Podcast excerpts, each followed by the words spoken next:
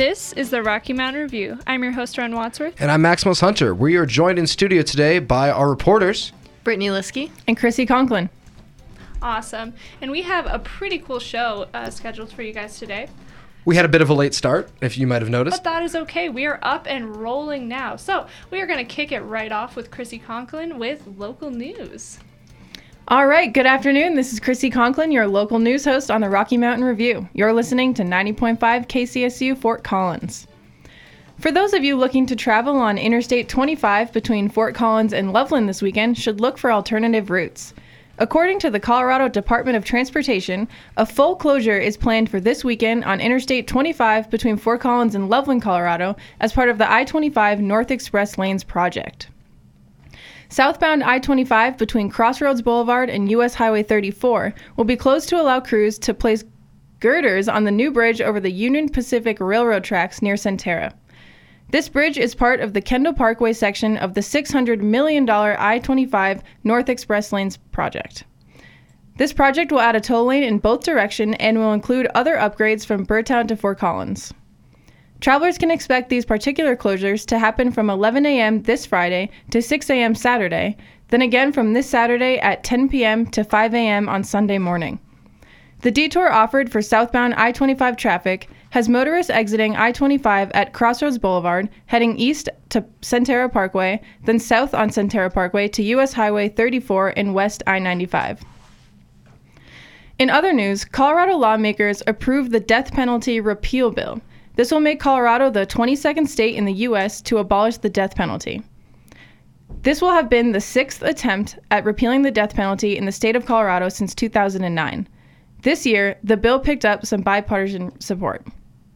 There are currently three men sitting on death row who will not apply for the new law. Although Democratic Governor Jared Polis has suggested that he might consider clemency for the inmates if they were to ask. The three inmates whose cases do not apply for the death penalty repeal law are Robert Ray, Sir Mario Owens, and Nathan Dunlap. Robert Ray and Sir Mario Owens are both on death row for the 2005 murders of Javad Marshall Fields, the son of Colorado State Senator Rhonda Fields, as well as his fiancee Vivian Wolfe. Both victims were graduates of Colorado State University. We'd like to offer our continued condolences to Senator Fields. The third person on Colorado's death row, Nathan Dunlap, is incarcerated for the deaths of four people inside the Aurora Chuck E. Cheese restaurant in 1993. Further information regarding the sentences of these three inmates is pending. On a lighter note, I'm sure that many of you Colorado residents enjoy the outdoors that we're so blessed with in this state. I know I do. I know, I definitely do, especially today, besides the wind. It's been nice, though. Yeah, it's been sunny. Uh, Representative Barbara McLachlan's bipartisan legislation to create the Outdoor Recreation Industry Office passed today in the House Committee on Energy and Environment. The legislation passed by a vote of 9 to 2. Representative McLachlan stated that outdoor recreation is critical for Colorado's economy, and this legislation will sustain and foster this growing industry. We can do more to support outdoor recreation and the jobs it creates while also protecting the beautiful public lands in which the industry relies. The outdoor industry here accounts for about 10% of Colorado's economy, with 37 billion in consumer spending, supporting and creating more than 511,000 jobs. The offices also created the Rural Technical Assistance Program, which leverages state partnerships to further economic development in rural Colorado. Also, a little fun side note the outdoor industry also sponsored the 2019 Colorado Classic, which is the only all women professional bike race, bike race in the Western Hemisphere. This legislation is extremely relevant and beneficial to what we have to offer here in Colorado. That's all I've got for you for local news today. Get out there and soak up the last of today's sunshine. This has been your local news on the Rocky Mountain Review with your host, Chrissy Conklin. You're listening to 90.5 KCSU Fort Collins. Thanks, Chrissy. Awesome, Chrissy. Alrighty, we're going to keep things rolling and we're going to do a little bit um, of talk about PETA and what's happening here at the school. Uh, would you like to kind of intro that, Max? Yeah, absolutely. So. It wasn't a very big gathering, but this morning, uh, PETA members and interested students gathered at the Lory Student Center at Colorado State University to protest some of what had been going on at Colorado State University. And uh, since this isn't actually the first time PETA has come to protest the school, I figured we'd compile some information about what's going on what the university's done to respond, and what PETA is doing. So uh, we're going to spend the next little while talking about this PETA incident, and everyone's going to contribute some. Uh, I'm Ren. You're going to start it off, right? And uh, Yeah. Ren, you're just going to read the uh, press release that PETA sent out uh, to us and others yesterday, right? Yeah, well, I think it was today's press release from PETA. Um, but we did want to remind people who are listening that we are going to have some listener questions throughout it because we do want your participation. So at the end of almost every section, we're going to ask a new listener question, and those same listener questions are going to be on Twitter. So make sure you're active there or you're texting in, and that number is going to be 970 491 5278. Once again, that number is going to be 970 491 5278. And we'll keep reminding you of that question throughout the segment, and we'll keep giving you new listener questions. But if you kind of want to share your opinion on what you think is going on at CSU and with PETA, go ahead and text us in or tweet us. At KCSUFM. Alrighty. But here's a uh, PETA's press release. The CSU president is to face protest over schools' experiments on wild birds. PETA supporters at University's International Symposium will demand an end to deadly West Nile virus tests on birds. On Thursday, PETA supporters will descend on Colorado State University President Joyce McConnell's session at the school's International Symposium to urge her to end experimenter Gregor Ebel's deadly curiosity driven experiments on wild caught crows, robins, and sparrows. The action comes in the wake of a new study that reveals a staggering decline of bird populations. Around 3 billion birds have been lost in the US and Canada since 1970. Ebel traps the birds, infects them with West Nile virus, and kills them. Infected birds develop a fever and anorexia and have difficulty controlling their bodily movements. Some species, including American crows, experience systematic infections followed by multiple organ failure and death. Ebel himself admits that viral mechanisms differ radically among species, making his experiments irrelevant in treating West Nile virus in humans. Moreover, the stress experienced by birds in captivity limits the applicability of Ebel's tests to wild bird populations. In response to a PETA complaint, Colorado Parks and Wildlife cited and fined Ebel and suspended his license after he trapped 37 crows in 2018 without the required state permit. PETA also points out that the systematic and ongoing violations of federal animal welfare laws and CSU's animal experimentation program have led to the injury, suffering, and death of animals. According to a just posted federal report, three bats died, presumably from suffocation, after being inadvertently folded into a shade cloth that was slated to be cleaned. Additionally, photos recently obtained by PETA through a Freedom of, Infor- of Information Act request depict the worsening conditions of a mare with a cloudy, swollen eye and an underweight sheep. Dogs and cats used in experiments were, deni- were denied any pain relief, and a llama died after losing 25% of his body weight.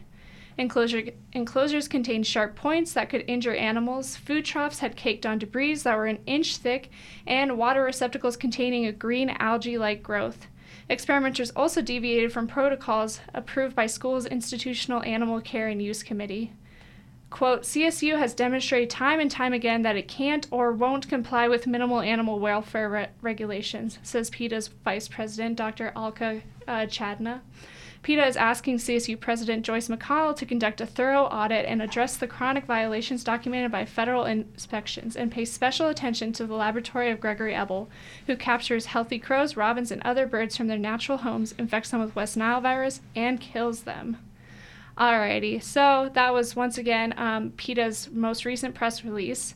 And we had a listener question for that. That's again going to be on Twitter. And that's just what do you think of PETA and the PETA protest that's going on at the school? And do you think it's justified after hearing their um, opinions about what's going on at the school? And you can text in how, what you think to 970 491 5278. That's 970 491 KCSU. Um, but CSU has uh, not only responded to PETA's press release, but they've also actually publicly responded last year, previously. So uh, Chrissy is going to read CSU's response from last year. Alrighty, so here's the previously posted public statement from CSU. Research into West Nile virus is essential to understanding how we can take steps to save human and animal lives from the effects of viruses transmitted by mosquitoes. Our research into understanding how these viruses work in nature informs a larger body of work that helps science advance toward medical interventions and disease prevention. This ultimately benefits birds, animals, and humans. Basic research to better understand these viruses contributes significantly to our understanding of mosquito transmitted illnesses and the birds they affect. Birds are important to scientific studies because they host many diseases that are transmitted by mosquitoes. These viruses live in birds and also make them sick. When these birds are hit by mosquitoes, the mosquitoes ingest the virus and then pass it along to other birds, animals, and humans that they bite. Humans and many other animals don't contribute to the spread of the virus. They are dead end hosts of the virus, meaning that a mosquito can bite an infected person but not carry the virus to another person or animal. Birds are essentially the reservoir for West Nile virus, along with many other viruses. How their bodies respond to these viruses is important information for scientists to understand. How these viruses behave and spread is an increasing concern among scientists due to environmental change, the rise of tropical megacities, and increases in global travel and trade. West Nile virus, chikungunya, and Zika viruses are all good examples of how science is needed to understand the problem of viruses emerging in new places. These are also major problems for the health of us all. West Nile virus is unique because it can study key evolutionary processes in the actual mosquitoes and animals that influence it in nature, unlike viruses like Zika, which relies on people and non human primates for maintenance in nature. West Nile virus mainly infects birds, but also can affect, infect bats, horses, dogs, cats, chipmunks, skunks, squirrels, rabbits, alligators, and people. The virus can be fatal to animals as well as humans. It causes encephalomyelitis, which is inflammation of the brain and spinal cord. In fact, one third of horses that contract the disease can die, and nearly 20% won't fully recover or will relapse. Raptors have been fairly significantly affected here in Colorado from West Nile, and up to 70% of the crow population has been lost during particularly bad years in certain geographical locations. Understanding more about how the virus interacts with birds provides the scientific information that is needed to develop pathways to help birds, animals, and humans. At CSU, our institutional policies and procedures that ensure a thorough review of this research includes community members and experts. They confirm our practices meet or exceed the guidelines of the treatment of animals. The West Nile research was also externally reviewed by the National Institutes of Health, U.S. Fish and Wildlife, and Colorado Parks and Wildlife agencies. In addition to laboratory studies, our researchers worked actively with state officials and Colorado communities to reduce the spread of West Nile virus during summer months. Such research is not merely an academic matter. It is critical to ensuring the health and welfare of animals and humans in Colorado's in Colorado and around the world. During 2008, 18, 37 crows were collected from the wild for West Nile virus studies looking at how the virus interacts with the birds that host the virus and spread it to other animals and humans. Some activist groups have been intentionally misleading in public statements, including insert, asserting that the university is being investigated for this research due to a lapse in a required statement permit, state permit to collect birds. CSU has engaged in conversation with both the USDA and Colorado Parks and Wildlife regarding the assertion that there are investigations. We have confirmed that the USDA is not investigating, and Colorado Parks and Wildlife has told the university that it remains in support of the academic research Colorado State is conducting with the Human Health and Safety Project. Two permits are required to collect wild birds one federal permit and one state permit. The annual federal permit was current during this time, but due to a clerical error, there was an inadvertent lapse in the annual state permit during the time that the birds were collected in 2018. Prior to 2018, the researchers the researcher had both the annual state and federal permits for collecting data back to 2013. CSU communicated this error to the sponsor of the work, the National Institutes of Health. We also are reviewing our protocols tracking processes to add additional checks to ensure licensing is in place. All state and federal permits are currently up to date for 2019 and have been since January 9th. And as our listener question, we want to ask you what do you think of CSU's West Nile experiments? Is it worth the politi- potential crow deaths? Thanks, Chrissy. And you can text your answers into that to 970 491 5278. That's 970 491 5278, or respond to our tweet. But CSU actually gave us an updated statement as of today, which hasn't been released to the public yet.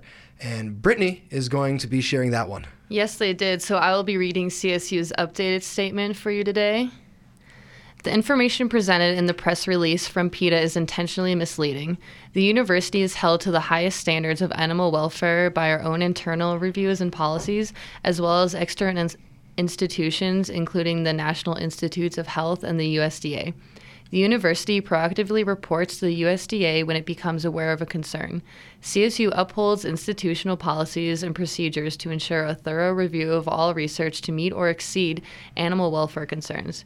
In addition, our researchers also must answer to state and federal agencies that partner in our research projects and who also demand oversight into animal welfare.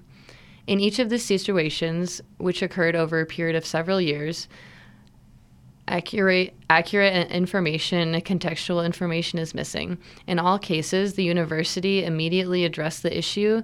Were already providing veterinary care or solving the issue or immediately implemented improved procedures to ensure that concerns were immediately reported to the university's research veterinary staff and to ensure that similar situations did not occur again. The university also successfully appealed two of the reports. Additional information on the topic includes the mare was seen daily by veterinarians after its arrival at CSU five days before the report, but the university did fail to create an initial medical record that the eye was slightly swollen when the mare arrived. The eye had no discharge until the morning of the USDA visit. The mare continued to receive veterinary care until the issue was resolved.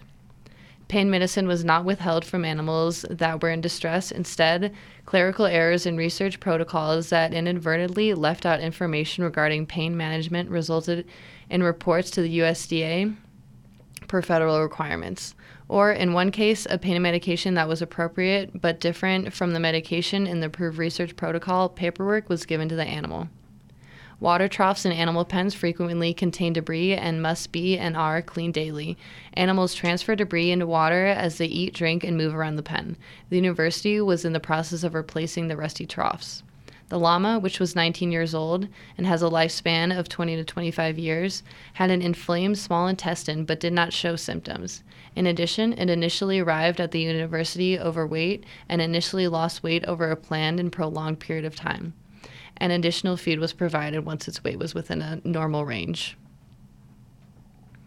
And that is the CSU's updated statement. And we have a listener question for that one also. Um, that question is Colorado State University doing enough to respond to criticisms and ensure ethical animal experiments?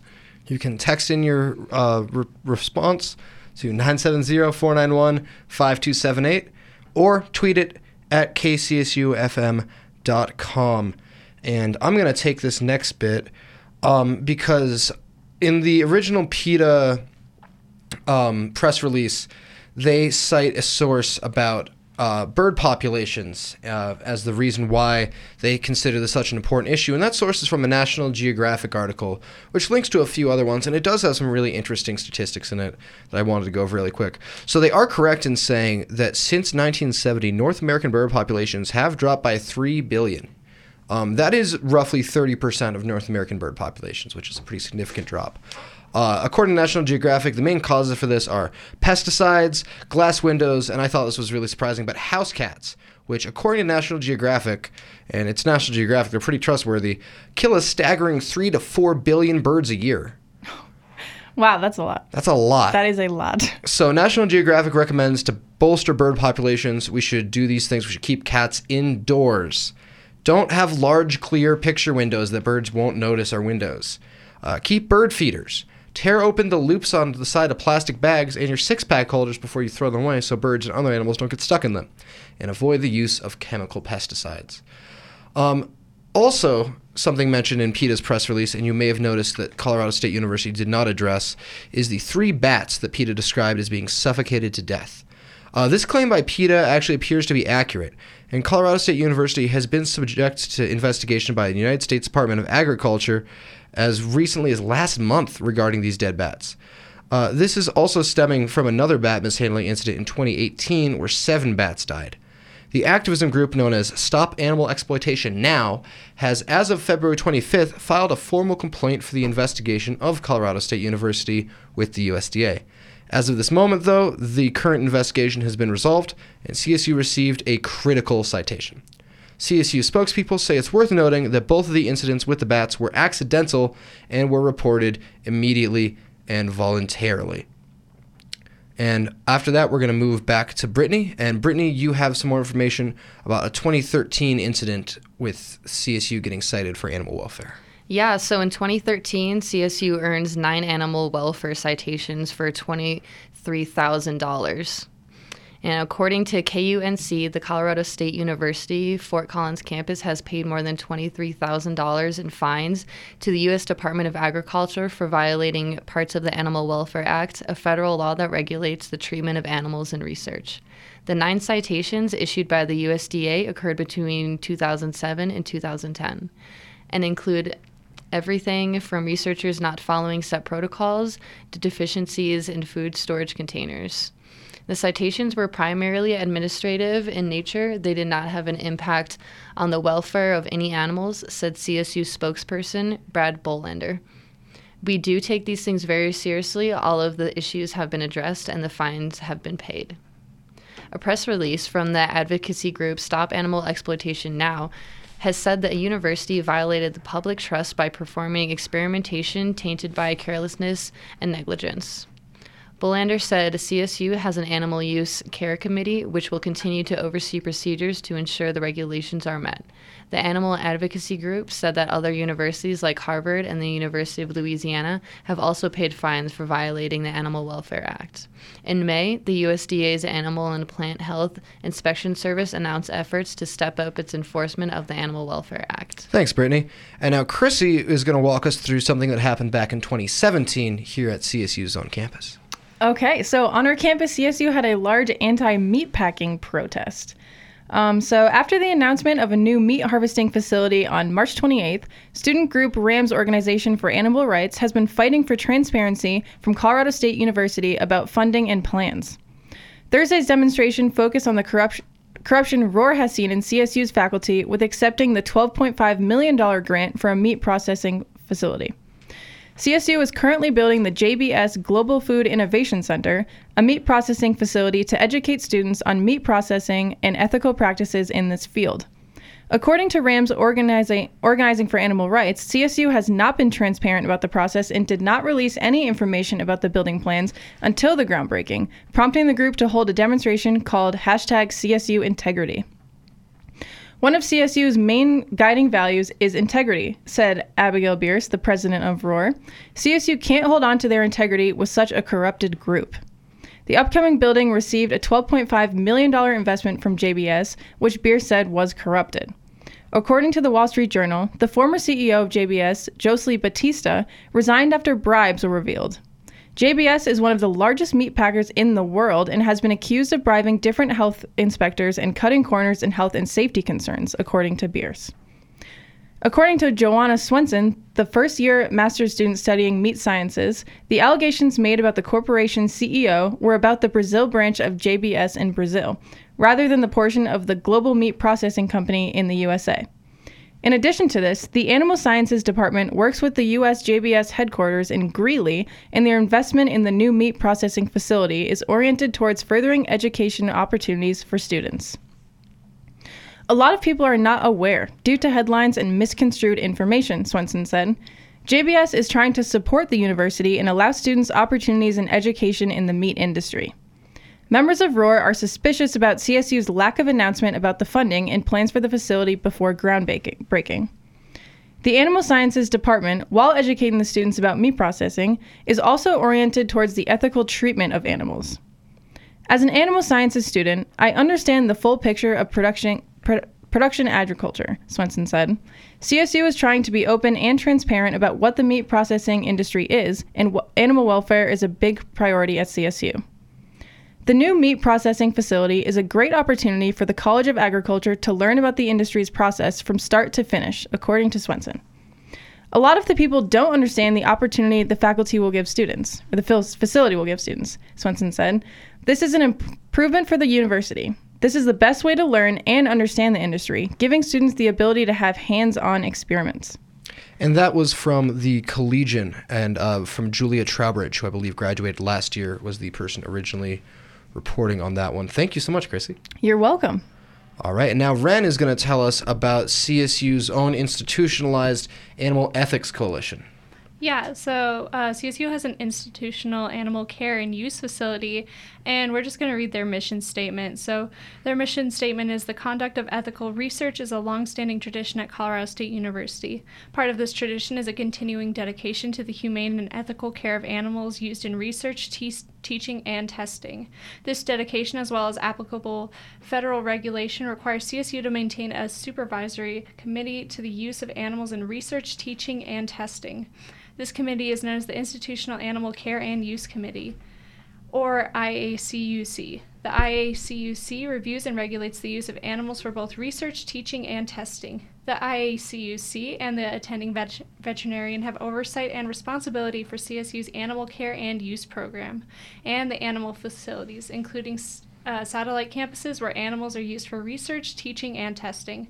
Twice a year, the a- IACUC inspects CSU's facility and reviews the uh, animal care and use program. The IACUC also serves as a resource for CSU researchers in all aspects of animal welfare and research. The Research Integrity and Compliance Review Office, or RICRO, provides administration services for the IACUC. Two staff members are assigned as IACUC coordinators with their knowledge of federal regulations and CSU policies. The IACUC coordinates serve as liaisons between the IACUC and investigators by answering questions, issues, issuing and following up on IACUC correspondence, tracking protocol status, and providing training, solving problems, and generally troubleshooting. We spoke to University bioethics uh, Professor Bernard Rollin, who is a part of the Institutional Animal Care and Use Facility, and when I asked him about PETA, his comment was they're not going to get anywhere and that was max's uh, yes that is the research. direct that is the direct quote was uh, Professor Bernard Rollin, who's the bioethicist for the animal care and use facility, said that PETA is not going to get anywhere. Yeah, and we just got a text in actually. Yes, we did. This and they said, I think the crows absolutely were needed to be harvested, especially considering that Larimer County has more than 20% of the reported West Nile cases in the entire state in 2019. West Nile is on the rise in multiple states, and case numbers in 2019 were alarmingly high, and we still don't understand why. Uh, thank you for texting in, and if anybody else out there would like to text in with their thoughts or opinions on PETA or how uh, CSU is dealing with this, go ahead and text us in at 970 491 5278. And again, all of those questions that's, that we've been asking during the show are also on Twitter at kcsufm.com. And I'm going to ask a, another one right now, and that it ties in to that one a little bit. So in this whole uh, in this whole debacle, in this whole argument, as a community, as as people who care about animals and people who care about CSU, what should we be focusing on in this argument? What do you think our priorities should be in? Should it be in the guarantee, uh, guaranteeing ethical treatment of animals? Should it be in curing West Nile above all others? Text us what you think or tweet us at KCSUFM or text to 970 491 5278. Uh, but now I'm actually going to jump in a little bit into PETA because PETA has been the driving force behind this whole conversation. They're the ones organizing the protest and reporting Colorado State University and accusing Colorado State University. So I figured it would be worthwhile to look into PETA's background. And well, um, PETA is the People for Ethical Treatment of Animals. There have been moments in their history where the other animal rights activists have found them questionable. And so I wanted to dive into that a second. So in 2015, an expose by the Washington Post found out that all of the animals PETA claims to rescue in their shelters, 80% are actually put down, roughly. Out of the remaining 20%, most are sent to other shelters or foster homes. The amount of animals actually adopted from PETA in a year? Somewhere around 100. For comparison, in 2014, PETA euthanized about 2,455 pets. PETA has also been known to unlawfully separate pets from their owners and then put them down. According to the same Washington Post article, a woman in Virginia sued the organization in 2014 for killing her chihuahua. Now, PETA's numbers have improved since then, and the 2014 lawsuit seems to be an isolated one. An independent journalism website called PETAKillsAnimals.com has tracked all of PETA's intake numbers since 1999. In 2019, PETA's animal euthanization rate was down to 65.2%, which is the lowest it's actually been in 20 years. However, it's also worth noting that the organization's adoption rate was on, down to only 1.1% of all the animals they intake. So only 1.1% of all the animals PETA took in, they were actually adopting out. This is still a serious improvement on PETA's numbers from 10 years before, in 2009, where the group put down 97.3% of all of their animals, roughly 2,366 animals, and only adopted out 31 animals, or 0.3%. Uh, PETAKillsAnimals.com, where I got these statistics, receives their information from public records available in the state of Virginia, where the PETA base of operations is located. And I, I'm just curious because PETA morally is has has this controversy. What do you think about euthanasia? Do you think euthanasia is justified? Do you think the way PETA does it is justified? Uh, text in that answer to 970 491 5278. That's 970 491 5278. Not sure if we'll tweet that one. It won't look very pretty on a Twitter feed. Alrighty, but uh, that is our whole piece about PETA, the protests that are going on at CSU right now, some past protests, um, what's happening with CSU, their mission statement, and their kind of press releases. Um, Definitely let us know where you stand. Let us know all of your thoughts about that. Go ahead and tweet any of the questions or text us in at 970-491-5278.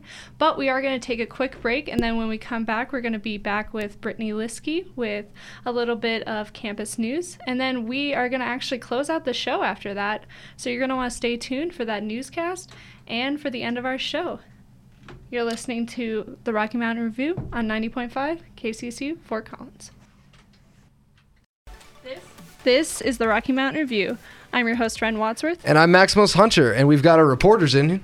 Brittany Liskey. And Chrissy Conklin.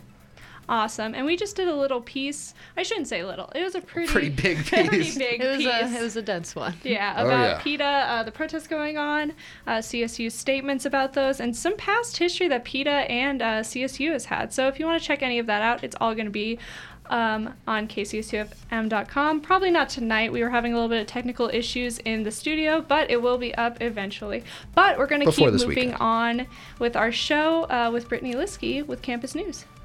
Yeah, so hi, I'm Brittany Liskey, and this is your campus news on the Rocky Mountain Review on 90.5 KCSU. Fort Collins has been ranked third nationally in per capita Peace Corps volunteers, making Fort Collins the only city in Fort Collins in Colorado ranked in the top 10. Currently, there are 48 CSU students serving in the Peace Corps and has had a total of 1,758 students serving since the Peace Corps sta- debuted in 1961. Many of the Peace Corps alumni live in Fort Collins and meet regularly, as well as recruit area residents to serve in the organization.